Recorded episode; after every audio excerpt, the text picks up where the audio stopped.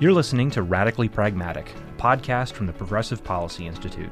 We talk with lawmakers, policy experts, and thought leaders about the issues driving the news nationally and internationally. The Progressive Policy Institute is a catalyst for policy innovation and political reform with offices in Washington, D.C. and Brussels. Its mission is to create radically pragmatic ideas for moving America beyond ideological and partisan deadlock. We encourage analytical conversations, not your typical partisan talking points.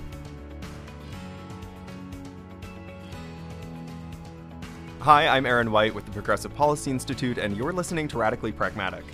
We have a great podcast today featuring audio from an event hosted by PPI.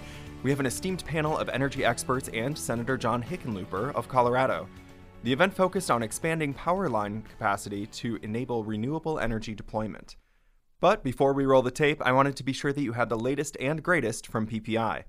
As House Democrats start to work this week on a massive $3.5 trillion reconciliation bill, a new Expedition Strategies poll commissioned by PPI offers timely insights on how a pivotal group of voters view President Biden's ambitious Build Back Better agenda. The findings suggest that Biden and congressional Democrats should focus on the broad economic benefits of the reconciliation bill rather than social equity and be flexible about the ultimate size and cost of the spending bill. The poll surveyed voters in 44 battleground districts and eight states likely to have competitive Senate races in next year's midterm elections. Check it out at progressivepolicy.org. Also happening this week, the Mosaic Economic Project hosted its third policy workshop called Women Changing Policy. A diverse group of economists and tech experts met with leaders in the field, congressional staff, and journalists to talk about how to amplify women's voices in the fields of economics and technology, where women's voices are underrepresented. Check out next week's podcast to learn more about this cohort of women and get a recap of what they learned. Before we get to the event, don't forget to follow PPI on Twitter, Facebook, LinkedIn, and YouTube. Just search for the Progressive Policy Institute or PPI on Twitter. With that, enjoy this week's PPI webinar on improving electricity transmission siting opportunities to meet America's consumer, economic, and clean energy climate goals, hosted by PPI's Paul Bledsoe. Good morning, everyone. Uh, my name is Paul Bledsoe. I'm a strategic advisor and lead the energy project at the Progressive Policy Institute. And today we're holding a virtual event on improving electricity transmission siting opportunities in the United States. Uh, we have a, really terrific panel of experts who are going to be joining us, who I'll introduce in a minute. And then later in the hour, we expect uh, Senator John Hickenlooper of Colorado, former governor of Colorado, and also a member of the Senate Energy Committee to join us to tell us uh, about uh, action on Capitol Hill regarding transmission siting. But um, first, I want to introduce our uh, really distinguished panel. Uh, Donnie Colston is the Director of Utilities for the IBEW and will provide uh, employment and labor perspective today on this topic. We also have joining us Macky McCleary, who is an energy consultant and former Rhode Island state utility regulator who can talk about the very important state perspective on siting. States have most of the authority when it comes to electricity policy. Uh, also with us today is uh, Sue Tierney, a leading U.S. energy analyst and author of the recent National Academy of Sciences report on transmission siting. We're very lucky to have Sue with us today. Uh, Bob Kump is the pr- president of Avangrid uh, uh, and can discuss um, uh, details of a transmission line through Maine to New England that uh, has gained national attention and I think is a microcosm of the challenges we face uh, regarding transmission siting. And then also joining us is Bill Parsons, who's chief operating officer of the American Council on Renewable Energy and can provide uh, a business and um, perspective on the clean energy transition. Uh, just a few uh, remarks from me at the top. Um, as most people know, President Biden has proposed an incredibly ambitious uh, clean energy transition in the United States, including uh, the goal of reaching uh, all clean energy net zero, as it were, energy by 2035. Uh, so in less than 15 years, uh, most experts believe this is going to take a tremendous expansion of the uh, power line capacity in the United States, but there are real obstacles there. So that's our that's our topic today, and I, I wanted to start with you, uh, Sue Tierney, as the author of the National Academy of Sciences report. Tell me what that report found about the the, the challenges and the opportunities in uh, uh, electricity transmission siting today. Well, I'm uh, going to refer the audience to two different reports that I was uh, honored to be part of. One of them was the future of electric power in the United States, and the other was accelerating the decarbonization of the US energy system. Each of these two committees concluded that we just can't keep going as we have been going with regard to transmission siting. Um, I, Paul, if you don't mind, let, let me just uh, give you my point of view about this, uh, and then I'll Please. refer back to those reports. Um. Because my, my own experience on transmission siting goes way back. Uh, and uh, from the beginning of my career. And we, we know that uh, transmission planning, siting, and permitting for reliability projects is pretty easy. I mean, easy in quotes.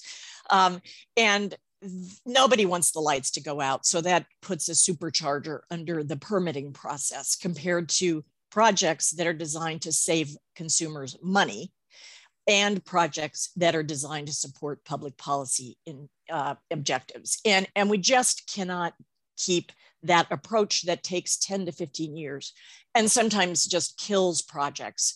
Unfortunately, that's not going to get us to where we need to go as a nation and as consumers in states with carbon reduction and clean energy targets. Um, the first project I was ever involved with was when I was in New England. I was a um, head of the Energy Facility Siting Board. And the first project was a high voltage DC line from Hydro Quebec down through New Hampshire into Massachusetts. And uh, this was uh, pre EPACT 1992 pre unbundling of transmission and, and generation, pre Order 2000, very high electricity costs uh, driven by oil prices. And this line was designed to provide economic benefits for the consumers of New England. It, it was in an interesting way, it, it worked because the designers of the deal made sure that everyone benefited from the project. There was a sharing of the proceeds essentially from the savings. And everybody got a piece of the action with a special side deal for those uh, economically for those states that bore the siting uh, of the project. That was really important. Um, let me just say uh, these studies and our experience tells us that consumers in every state benefit except for Texas, Hawaii, and Alaska, every consumer in every state benefits from being part of an interstate grid.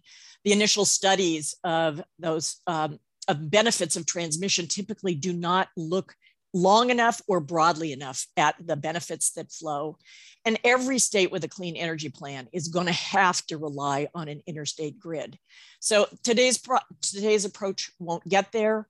I, I want to commend FERC just at the outside for, for its advanced notice of proposed rulemaking that addresses key issues.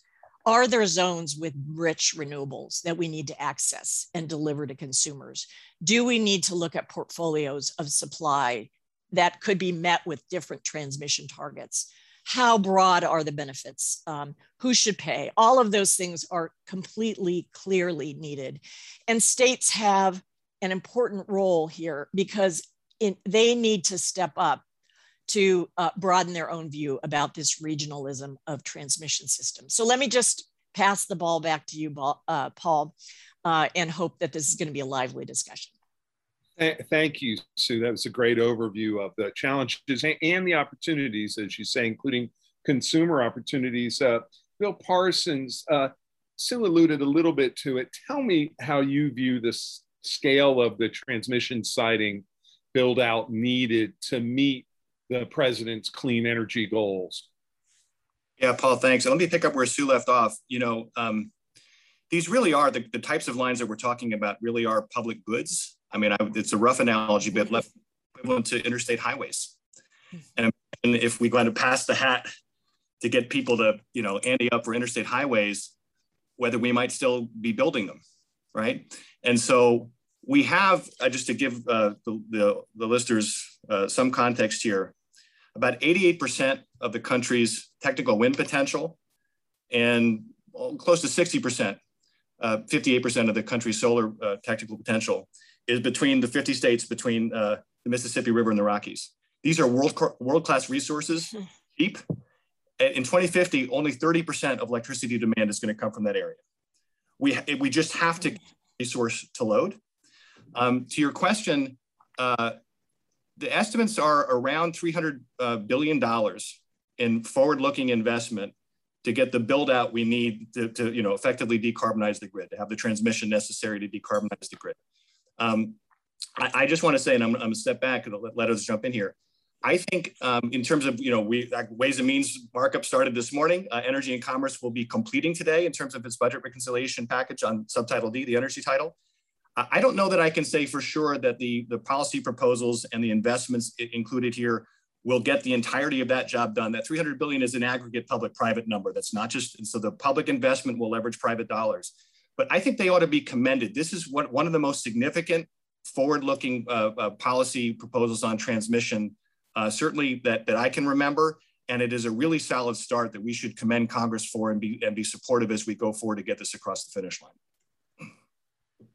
thanks, Donnie. That uh, uh, Bill Rother. That's a, a, very important point about uh, the role of Congress. And a little later, we're going to hear from Senator Hickenlooper, who's going to tell us about efforts to expand the ability to site these power lines through increased federal authority. But uh, it is remarkable uh, the clean energy expansion that is going on right now on Capitol Hill. And uh, I, I, think we should keep in mind that these goals are going to require this new uh, level of transmission. So thank you, Bill. Donnie, I want to talk about the, the economic benefits of the clean energy transition generally and building of uh, transmission lines specifically. Uh, I know the IBEW is intimately involved, your, your, your, your workers around the country in doing this work. Tell us how you see the, the economic opportunities for, for different uh,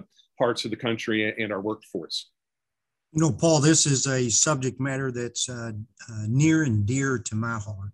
And the reason I say that, having spent nearly 34 years as a lineman for Louisville Gas and Electric building transmission and distribution lines, uh, clearly I understand the, the need uh, for transmission, distribution, uh, you know, reliability and resiliency of the grid itself. But so it's this is a personal interest to, to me myself, and I've I've had the opportunity to testify twice on the on the Hill, specifically to transmission. But the IBEW, you, have to understand the IBEW is 775,000 members. We have over 550,000 of our members get their direct income from energy. So this each time that we talk about energy, it's a big impact on our membership. Uh, IBEW is 130 years old, and our members have been building transmission lines for over 100 years. And, uh, you know, President Biden has consistently talked about the clean energy transition and those blue collar union jobs that it will provide to workers. And now IBEW is an example of exactly what he's talking about you know, we, we think of the of the transmission grid as the foundation for, for the for all industry throughout the United States and Canada. Uh, these jobs are highly skilled, blue collar jobs with benefits. Uh, you can build as many renewables if you want to, anywhere you want to. But if you can't uh, connect them to the load source through a transmission line, it's not going to help you. Uh, we think about the IBEW as an integral partner with our utilities and building, uh, building and getting infrastructure built and operated. And you know, we we we just like the rest of you here, we know that there's real challenges between the federal, state regulators, local government approval and siting and permitting. Um, and this could take up to 10 years, as we was discussing earlier. But to meet the challenge that President Biden has laid out for us for CO2 emissions of uh, reducing those by 100% by 2035, you know, it's imperative that we're going to have to, in some way, shape, or form, reduce the amount of time that it takes to build electric transmission infrastructure. Uh, the, the, IBEW itself, we're always uh, evaluating and looking at the workforce needs and what training our members are going to need and what's the latest technology that we need to put into our apprenticeship programs. We have partnerships with our utilities, and uh, together we have with uh, our contractors as well. But together we have over 350 apprenticeship training facilities throughout the United States that specifically focus on skilled workforce issues on how can we provide the workforce that's going to be needed. We anticipate that uh, to build out uh, the electric transmission system as it needs to be bid out, there's going to need to be at least 50,000 more linemen within the next 10 years. Uh, just to give you a for instance uh, of, of looking forward, it takes about three years to train a, uh, a, a journeyman lineman. It's probably double that when you talk about a seasoned lineman, that one that doesn't have to follow direction uh, right away, that just uh, put your foot here and put your arm here, but it's twice the number of years to do that for the transmission and distribution system. We our partnerships that we have with uh, Avangrid, as Bob had talked about here, of building that clean energy line across Maine down into Massachusetts, is an, a prime example of the number of good clean energy jobs the IBEW is focused on, and what we're talking to the Hill about, uh, fo- focusing on as well. We're talking about just that job that Avangrid has right there. That's 600 IBEW members that will get employment 300 permanently after the line is built, but there's another additional 800 jobs involved with indirect jobs uh, that are very advantageous to not only the IBEW, but a lot of the other skilled trades as well. And this, as I said earlier, this is the prime example of building out the system that President Biden has talked about is in the clean energy transition and good union jobs. Uh, we, we think that with the federal government taking over the decision making uh, lead and pre- market predictability uh, will follow, we hope, uh, uh, as will our plans to provide a and to build a provide the workers to build out the transmission system. But we know for a fact, Donnie, you know, I've seen. I was just going to say, I've seen statistics that the the total number of jobs in the president's clean energy and climate plan could be more than 8 million. And so the, the, the, the, the, but, but, you know, as Bill said so eloquently, the highway to move this energy has to be built. It has to be built expeditiously and it has to have lower costs. So consumers benefit. And, and I know your, your workers are, are, are a key aspect of that. I, I want to turn a, a, to uh, Macky McCleary and talk a little bit about the state role. Um, we've talked so far about expanding federal authority, perhaps, and I think Senator Hickenlooper may touch on that later. But but Macky, I want to hear about your perspective from the states on what the states can do and the economic and consumer benefits that uh, the clean energy uh, expansion can bring.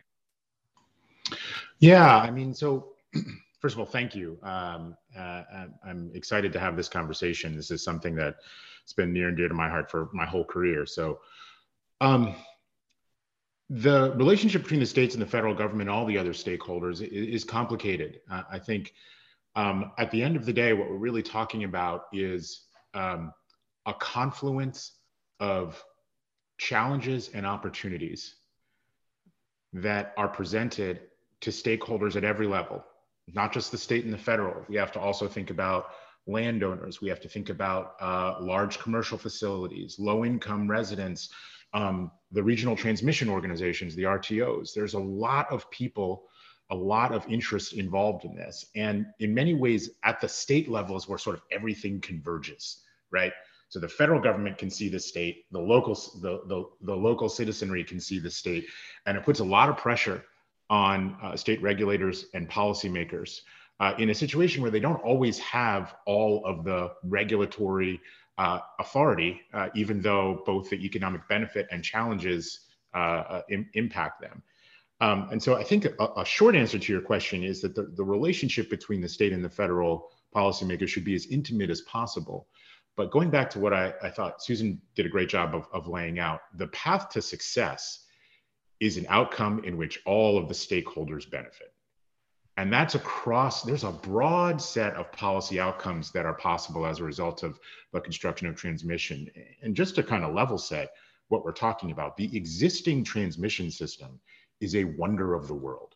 It is a gigantic thinking machine in which all of every single generator is rotating at 3600 RPM all the time.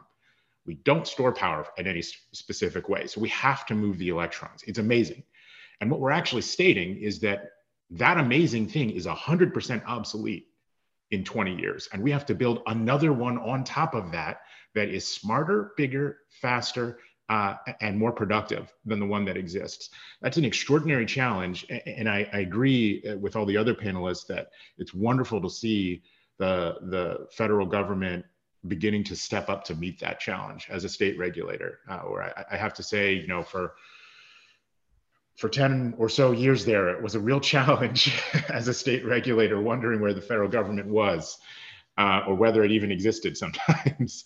um, but uh, I think we have a real opportunity here uh, as a network of interested parties uh, and a moment where if no action is taken, the outcome will be catastrophic for, for both our goals and for, for the subsequent generations. Uh, but it appears as though we are pulling ourselves together to do it. And it gives me great pride to, to be part of that. Thank you, Macky. You know, it's such an important point that we have the technologies now to capture these huge benefits, public health benefits, climate change benefits, reductions in consumer costs, that the technologies have improved, but now we need a way to put them in place to deliver those benefits to, to average Americans. And that's where I think the siting issue, you know, is, is, is where, you know, to uh, continue Bill's analogy, the rubber meets the, the road. Uh, Bob Kump, I wanted to talk to you as, as someone who's uh, deeply involved in a, in a specific transmission line effort uh, in, in Maine and into New England. Tell us about your experience of the, the difficulties of, of, uh, of getting these lines up and running to benefit consumers in, in a way that that uh, limits costs and and and uh, provides the most benefit. Sure, and thank you, Paul. Good morning, everyone. And and Sue, I have to say, two points that you made resonated really, really well for me, and I and I wrote them both down. One is you mentioned the first one of the first projects you worked on was a DC line from from Quebec into into New England. Uh, and and the concept of everyone needs to be a winner for these to be successful because those really are, are important points. But where we are in New England right now, and Sue, you know this uh, better probably than I do, but uh, it still relies heavily on natural gas. On any given day, more than half of the generation uh, of electrons is through natural gas. And the states have had very strong RPS standards, and we're looking to obviously decarbonize. And Massachusetts got out in front of this a number of years ago and put out RFPs both for onshore and for offshore renewables. And uh, as related to the onshore, there was a project, DC, uh, coming from Quebec, which has a tremendous amount of, of hydro resources, uh, through New Hampshire into, into uh, New England. And that project ultimately um, saw tremendous opposition uh, a lot of it was uh, grassroots, but a lot of it also was uh, the generators in the region, particularly ones that are merchant, that stood to lose millions of dollars a day when 1,200 megawatts of clean energy was introduced into New England. So when that was defeated, uh, our project um, was put to the fore as the next successful uh, project in that RFP. Very similar concept. It's a 1,200 megawatt DC line from Quebec, working with Hydro-Quebec uh, through Maine into, into New England. It's fully paid for by consumers in, in Massachusetts. Uh, it would produce a reduction of over 3 million metric tons of CO2, the equivalent of taking 700,000 cars off the road. So we, we had been planning this several years before the, uh, the RFP in Massachusetts. And I'm, I'm pleased to say that over the course of about two, two and a half years, we fully permitted the project. We had absolutely strong support from each of the agencies, both from a federal and a state perspective, given just the, the importance of this project to New England. Because if you think about all the other uh, variable generation, clean energy that's coming on, and most notably, uh, you know, offshore wind that's going to really create uh, as a game changer for, for the sector and for, for New England. Um, you know, that that project just makes so much sense because we call it, if you would, the battery for New England to allow for all those intermittent resources. So we got it fully, fully permitted. We started construction in January. The issue has been um, behind a grassroots effort, uh, again, are the largely fossil fuel generators in New England that are fighting this tooth and nail because this project would reduce energy prices by by um, I think the number is close to uh, 20 billion over the next 20 years. I mean, it's a huge reduction when you introduce 1,200 megawatts of clean energy. Uh, and so they actually are using the, the, the system in Maine to put out referendums to try to kill the project, despite the fact that we have all of the uh, all of the uh, the permits.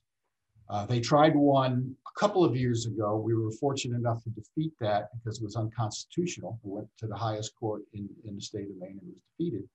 But now they have another one on on the uh, on on the slate for vote this November, and this one looks to retroactively change laws that existed under which we got our permits to again look to to kill the project. So Sue, you know, to your point, uh, we were really careful when we put this together to minimize environmental impact. So two thirds of the 150 miles on uh, in Maine are on existing corridor. One third is is new corridor. However, it runs through a commercial forest.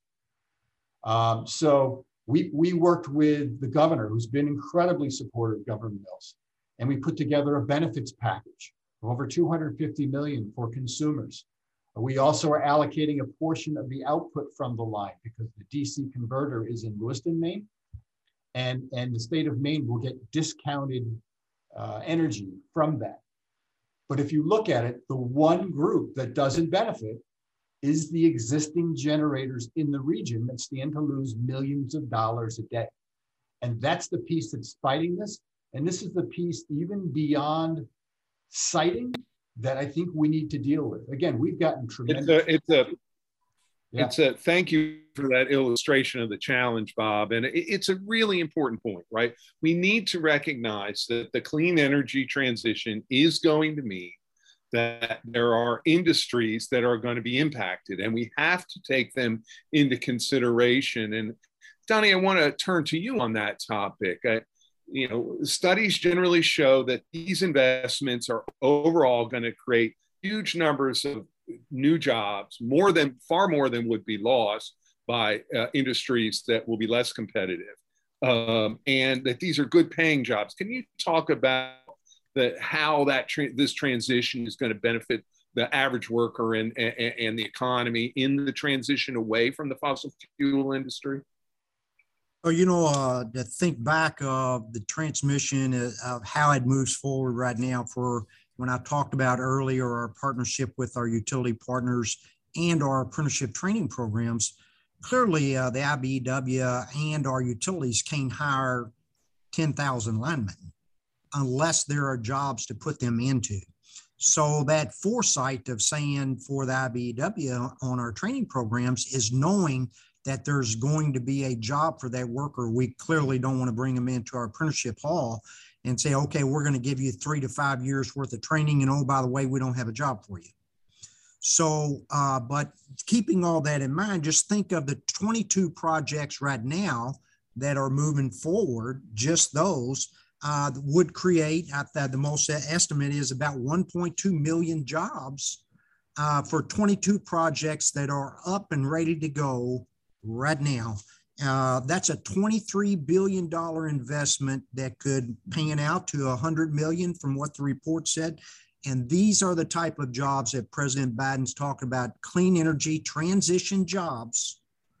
In other words, we can take we can take our power plant operator from a fossil fuel, we can make that person a transmission or distribution line person and or mechanic or electrician and we can move them right over to those clean that's the the job transition of the discussion we're having with where are the jobs at? This is one of those places that those are where the jobs are at. Donnie it's that's such an important point that you have programs in place to help workers transition from fossil fuels toward clean energy i think it it can't be said often enough. Sue, I want to get back to the, the nature of the grid today. I, I see that the American Society of Engineers gave the current grid a, a C minus. It, it obviously has tremendous attributes, but as Macky pointed out, it's just not made for the 21st century yet. And t- tell, I, I see in the National Academy of Sciences report that you, you said that we need a new kind of high voltage interstate system to, to really capture the benefits of the clean energy transition. How do you envision that, that system? What are the benefits? Well, the system needs to be expanded and modernized in ways that uh, my colleagues on the panel today have talked about.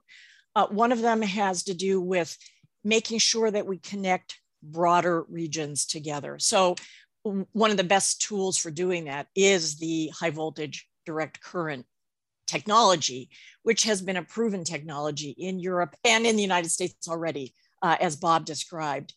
Um, that enables uh, a lot of transfer very efficiently of power, and it can move in uh, different directions and under the control of grid operators.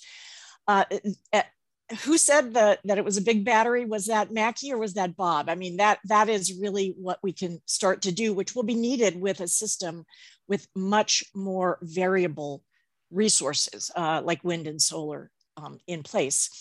Um, but additionally it needs to be resilient and cyber secure. Yesterday's grid was built uh, 100 years ago, 90 years ago, 80 years ago. I mean, we have a very old and wonderful grid, but it, it needs to be at least doubled in terms of its carrying capacity, if not tripled. Uh, the accelerating decarbonization report that I mentioned from the National Academies Committee uh, identified that one could expect to need to have it, it, be tripled in size.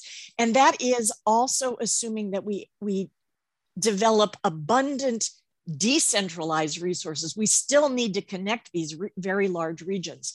So um, it needs to be resilient, it needs to be broader to uh, capitalize on the diversity of loads and supplies. So there are a lot of changes that are needed, and a great uh, great minds have been put together to think about how to solve some of these problems. And I would just do a shout out again to Chairman Glick at FERC, who uh, has invited uh, state representatives to join together in conversations about how to overcome many of these uh, very challenging siting issues that Macky described.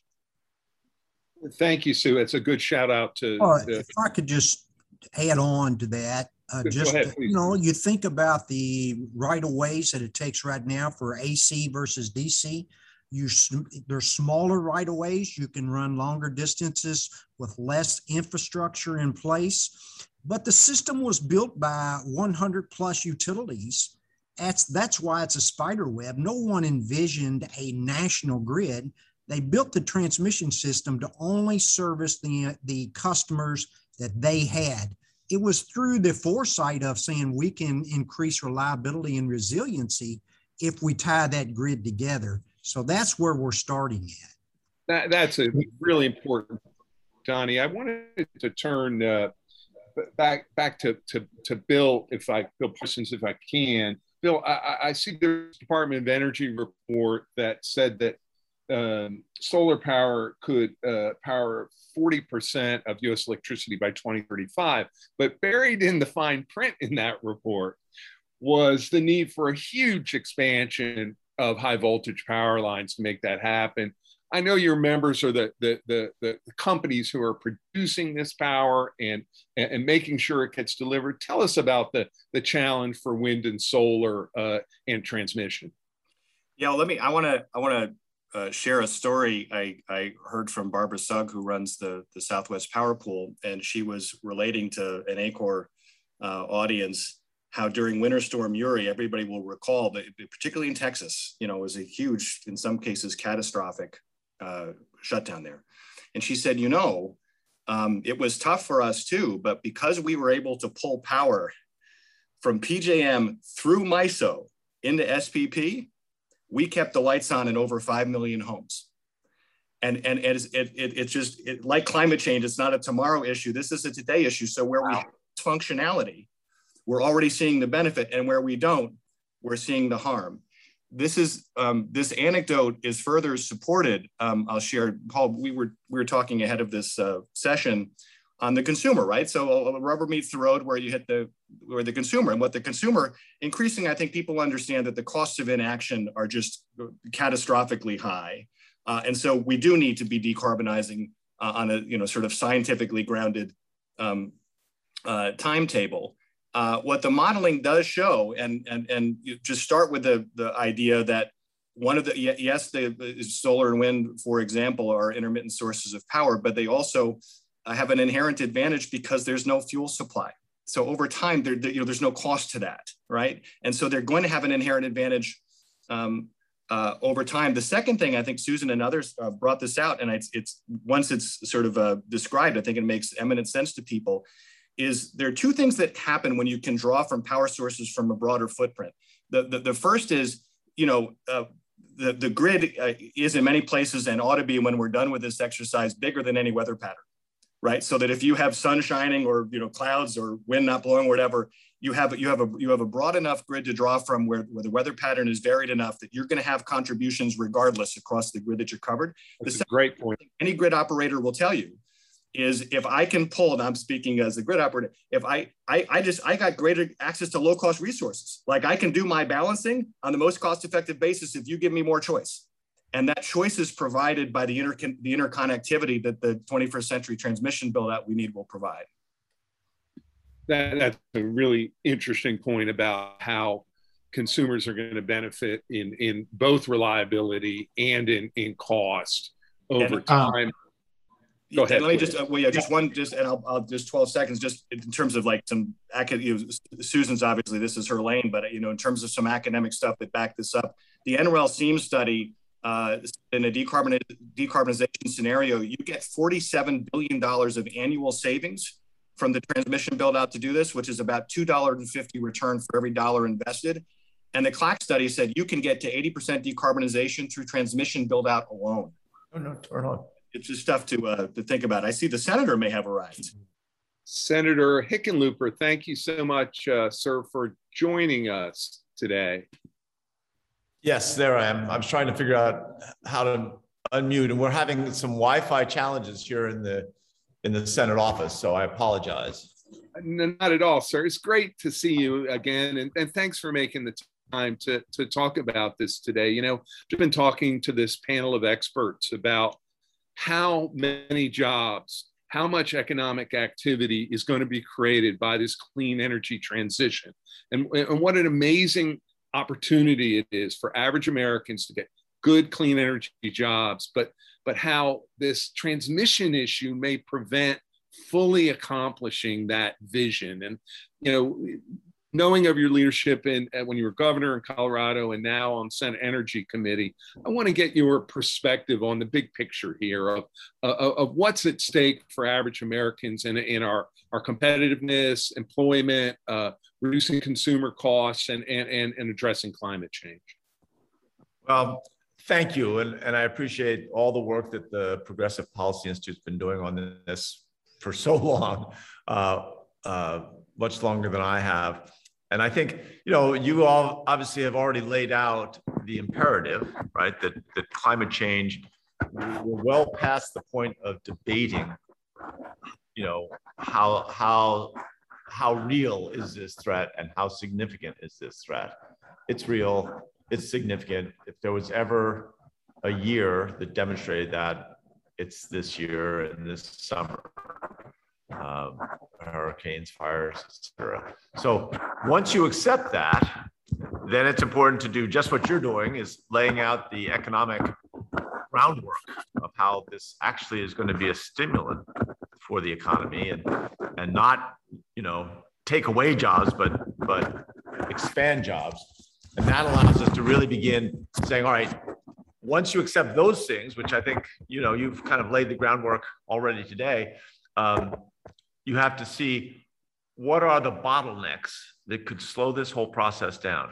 And I think that's going to be the kind of technical and engineering challenges that we face right now. And one of those big bottlenecks that I just want to take a minute to talk about is transmission uh, and the importance of, of making sure that we have a, uh, a, a, a grid that is ready for what we need it to do.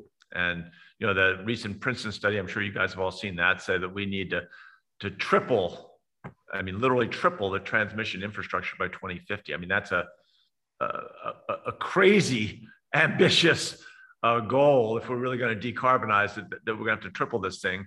Um, but I think it's the key is that we can't just generate, you know, clean energy in pockets.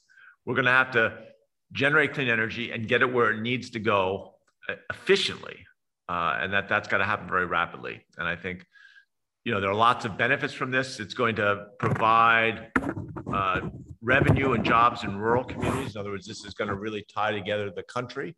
Um, uh, we're going to have the opportunity to again create inexpensive as well as clean energy for consumers.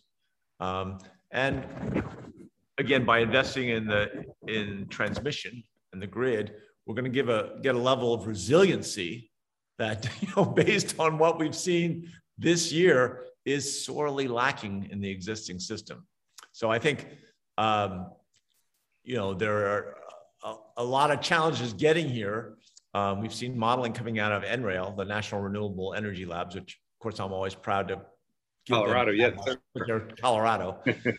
Um, but the big benefit cost ratios uh, come from these, you know, interregional high capacity transmission systems um, with the largest benefits with uh, a high percentage of clean energy, uh, you know, as, as a, the, the major contributing factor. Um, obviously, one of the big issues here is the siting challenges that go from state to state. Uh, and this has been, you know, true for so long and in so many parts of our infrastructure where you run the risk of, you know, NIMBYs really fighting back against in my backyard, uh, questions about the efficiency of the investments, uh, trying to figure out what are the what are the key most important aspects of the of the infrastructure investment. Um, and I think one solution here, which which Senator Whitehouse uh, and Senator Heinrich have kind of united around. There was a, a, little bit of a square dance there to get to that negotiation. Um, but I'm a co-sponsor with it with them as in the goal of uh, establishing a new siting authority at FERC uh, for large interstate transmission lines, uh, which would give transmissions some level of parity um, with how we do things for natural gas pipelines, again, which aren't perfect. Um, the, the, this is called the Site Act, and it would allow, um, you know, the ability to create these high priority uh, interstate transmission systems, um, but at the same time, make sure we have robust protections for private landholders, which isn't in some of the other uh, FERC issues.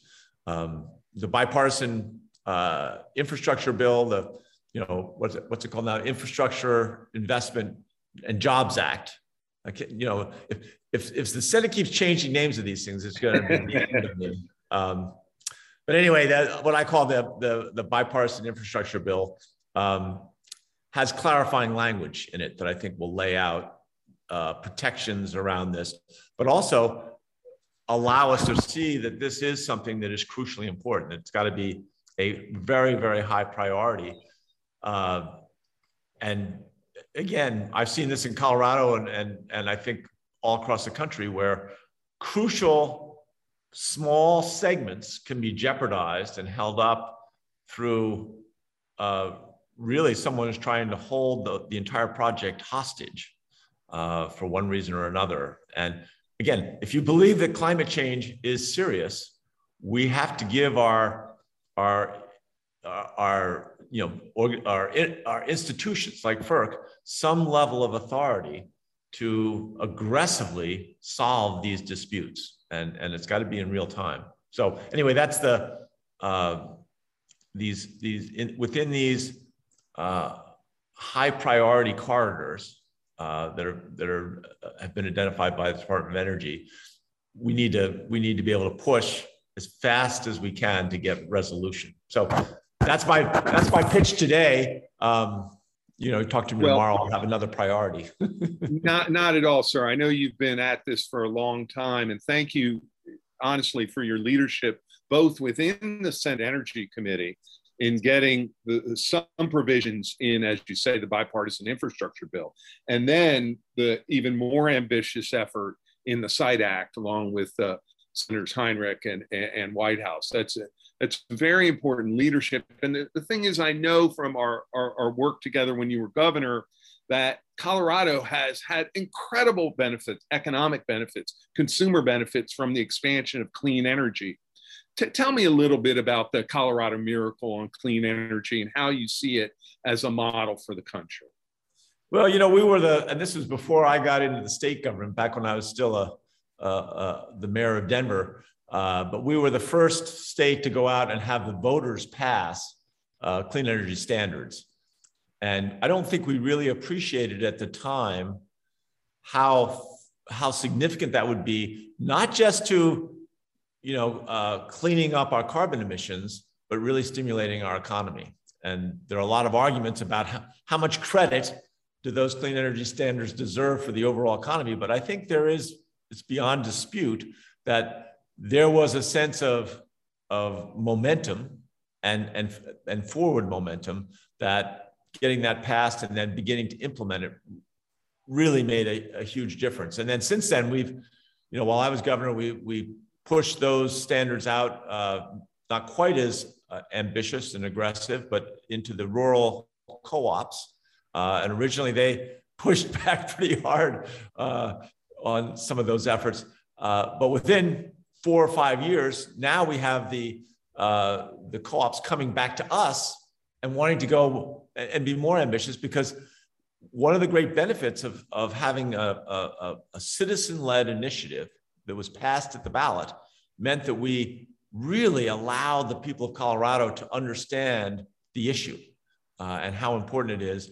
And they, in, in, Colorado, every poll continues to show increasing appreciation of climate changes as a challenge and a continuing expansion of the of, of, of understanding that you have to do you have to have things like clean energy standards that where government is really adding, you know, uh, adding push to accelerate the transition that's already happening.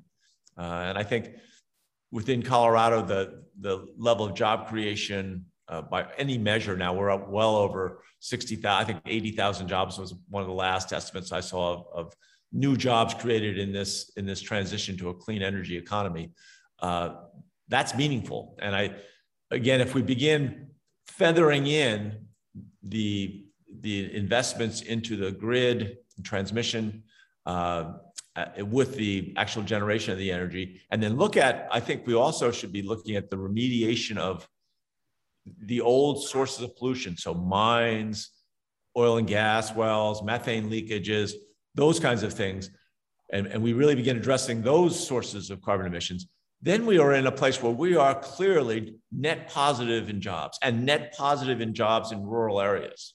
Uh, and, in, and in some of the uh, states hardest hit by this transition, or at least they perceive they're the hardest hit, like you know West Virginia, Ohio, Kentucky, some of those uh, coal intensive uh, states.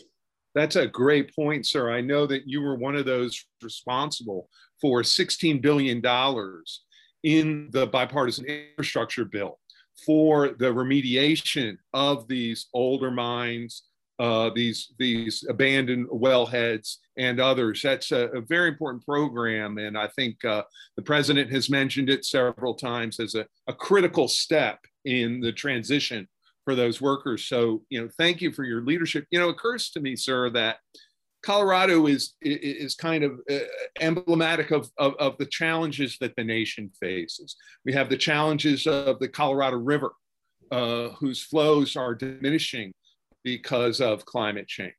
You have the challenges of wildfires in, in, the West and in Colorado, but then you have the opportunity to uh, create, as I remember, uh, unemployment with 2% when you left uh, really created an economic miracle there. And I, I just, I, I, really think that you're sort of a national emblem of what we can do if we put our minds to it. And I want you to talk a little bit about how you see the long term future if we're able to act uh, on climate change with clean energy and with transmission siting and, and, and, and how is this really going to make our country stronger economically uh, environmentally and in terms of public safety?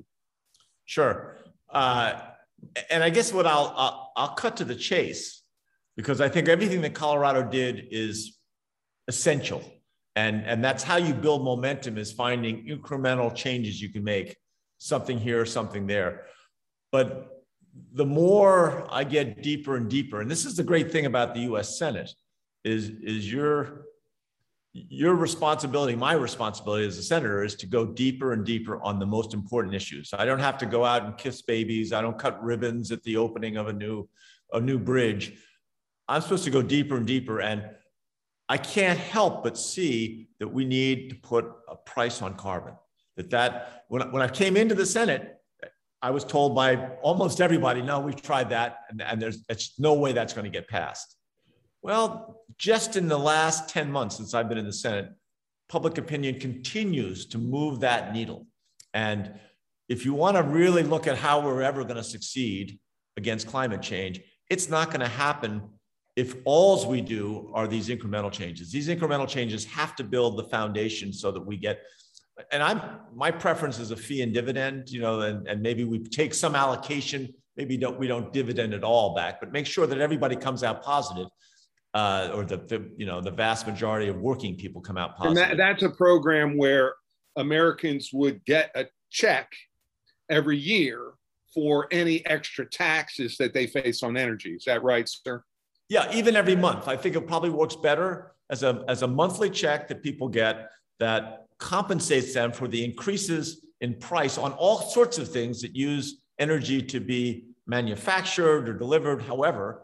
And that what we what we do then in that fee and dividend is we really incentivize and motivate industry, but the you know the the the small businesses, the large businesses of America, to find ways of building things, manufacturing things, transporting things using less energy. And you know, and this is originally a Republican, you know, George Shultz is the person who persuaded me the, the, the benefits of this back in 1997. Or, no, it wasn't 1997, 2007, uh, where he kind of helped, you know, opened my eyes to this. But that systemic opportunity is out there in front of us. And I can't tell you how many Republican senators are reconsidering this. Uh, and all, you know, uh, the American Petroleum Institute now is in favor of, a, of, a, putting a price on carbon. Uh, you know, United Airlines has been strident coming out in, in favor of this. A lot of the largest corporations. Now, they're not yet, uh, even the, you know, Mobil Exxon says they're in favor of a price on carbon. They're not yet threatening or pushing Republican legislators to, to get active on this. That's the next big step. But I think we're making tremendous progress. And as that happens, I think it will unlock, a, a, a, you know, just a cavalcade of benefits uh, in terms of economic growth, job creation, um, environmental cleansing, right, of our air, the air we breathe, the water, all these things are byproducts of, a, of, of, of directly confronting climate change in such a way that we can actually win that battle. You know, it's such a good point about the the rise in bipartisan interest. For a while, it did seem like the Republican Party, former President Trump, did not have much interest in this issue, but 19 of your Republican colleagues supported the bipartisan infrastructure bill.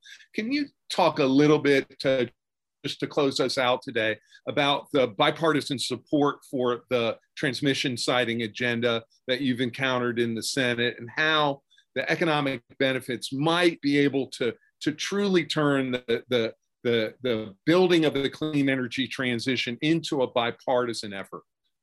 Well, that you know, I was part of that group of, in the end, it was 22 Democrats and Republicans, 11 Democrats, 11 Republicans that negotiated that bipartisan bill. And it was a wonder to watch. The, the, you know, you talk about muscles atrophy after a certain period of non use. Well, that's a little bit true of our, our democratic system here. And it was, it was magical to watch this muscle.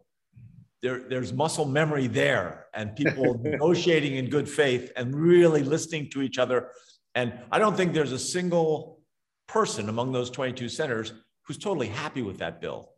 But the fact that we've got, and I can't, I don't even have it in front of me, whatever it was, 64, 64 billion dollars for, for transmission, uh, you know, major investments for electric vehicle recharging stations across the country. I mean, these are, you know, transformative investments that allow us to really uh, dramatically move forward in in addressing climate change. And that was discussed in those terms in those meetings. So, without question, we have 11 Republicans that took a stand there. And then, obviously, the uh, another uh, five or six or seven Republicans agreed to vote for the bipartisan uh, infrastructure bill uh, when it came onto the floor. I'm again, I'm an incurable optimist. I'm a former entrepreneur. It's it's in my DNA to be optimistic. But I think there are a lot of grounds for, for optimism here in, in, in what we're seeing, at least being discussed and put forward in the Senate, that this can lead to hopefully accelerating change.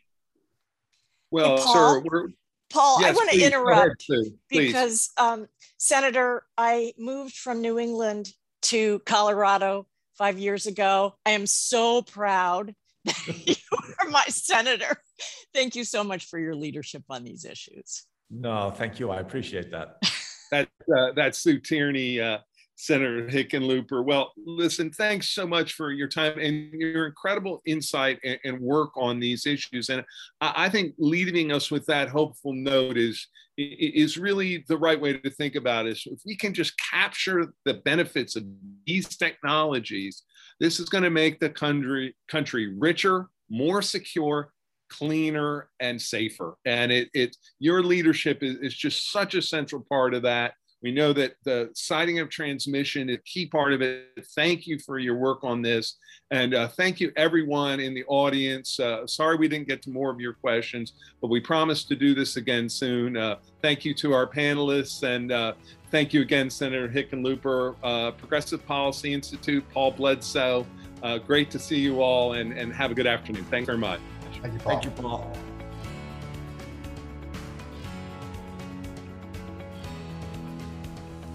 Hi, my name is Jasmine Stoughton, and I am currently managing the Mosaic Economic Project at PPI. I started here at PPI about four weeks ago, so I'm very new, but I came from Austin, Texas. Raised there, did a lot of work in the Texas House, and then moved to Fort Worth, worked on some campaigns and local governance, and then most recently I came to DC. So, the Mosaic Economic Project brings together a network of diverse women who are experts in economics and technology, which are fields where women's perspectives are grossly underrepresented.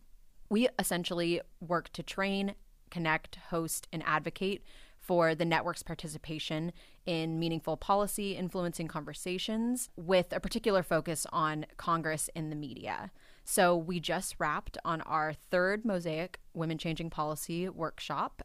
It was our third cohort, and we were able to bring in eight experts, most of which who were in economics and a couple who are in tech. Um, and their their expertise ranges from freight and rail to blockchain technology to tax policy. So it was quite a diverse group. Um, and we were able to bring in some really great speakers as well. These speakers were teaching the women how to engage with the media, how to engage on Capitol Hill. So we had academics coming in talking about these topics from their perspective, being an academic and going into the public sphere. And we definitely look forward to planning some more dynamic and engaging sessions for the women and also just help them forge new partnerships as they advance their policy engagement work. So, if you want to learn more about Mosaic, please follow us on Twitter. It's at Mosaic PPI. Thanks for listening. Want to learn more about the Progressive Policy Institute? Follow us on Twitter at PPI and on Facebook at Progressive Policy Institute, or go to our website at progressivepolicy.org. Be sure to subscribe wherever you listen and check back for new episodes. We'll talk with you soon.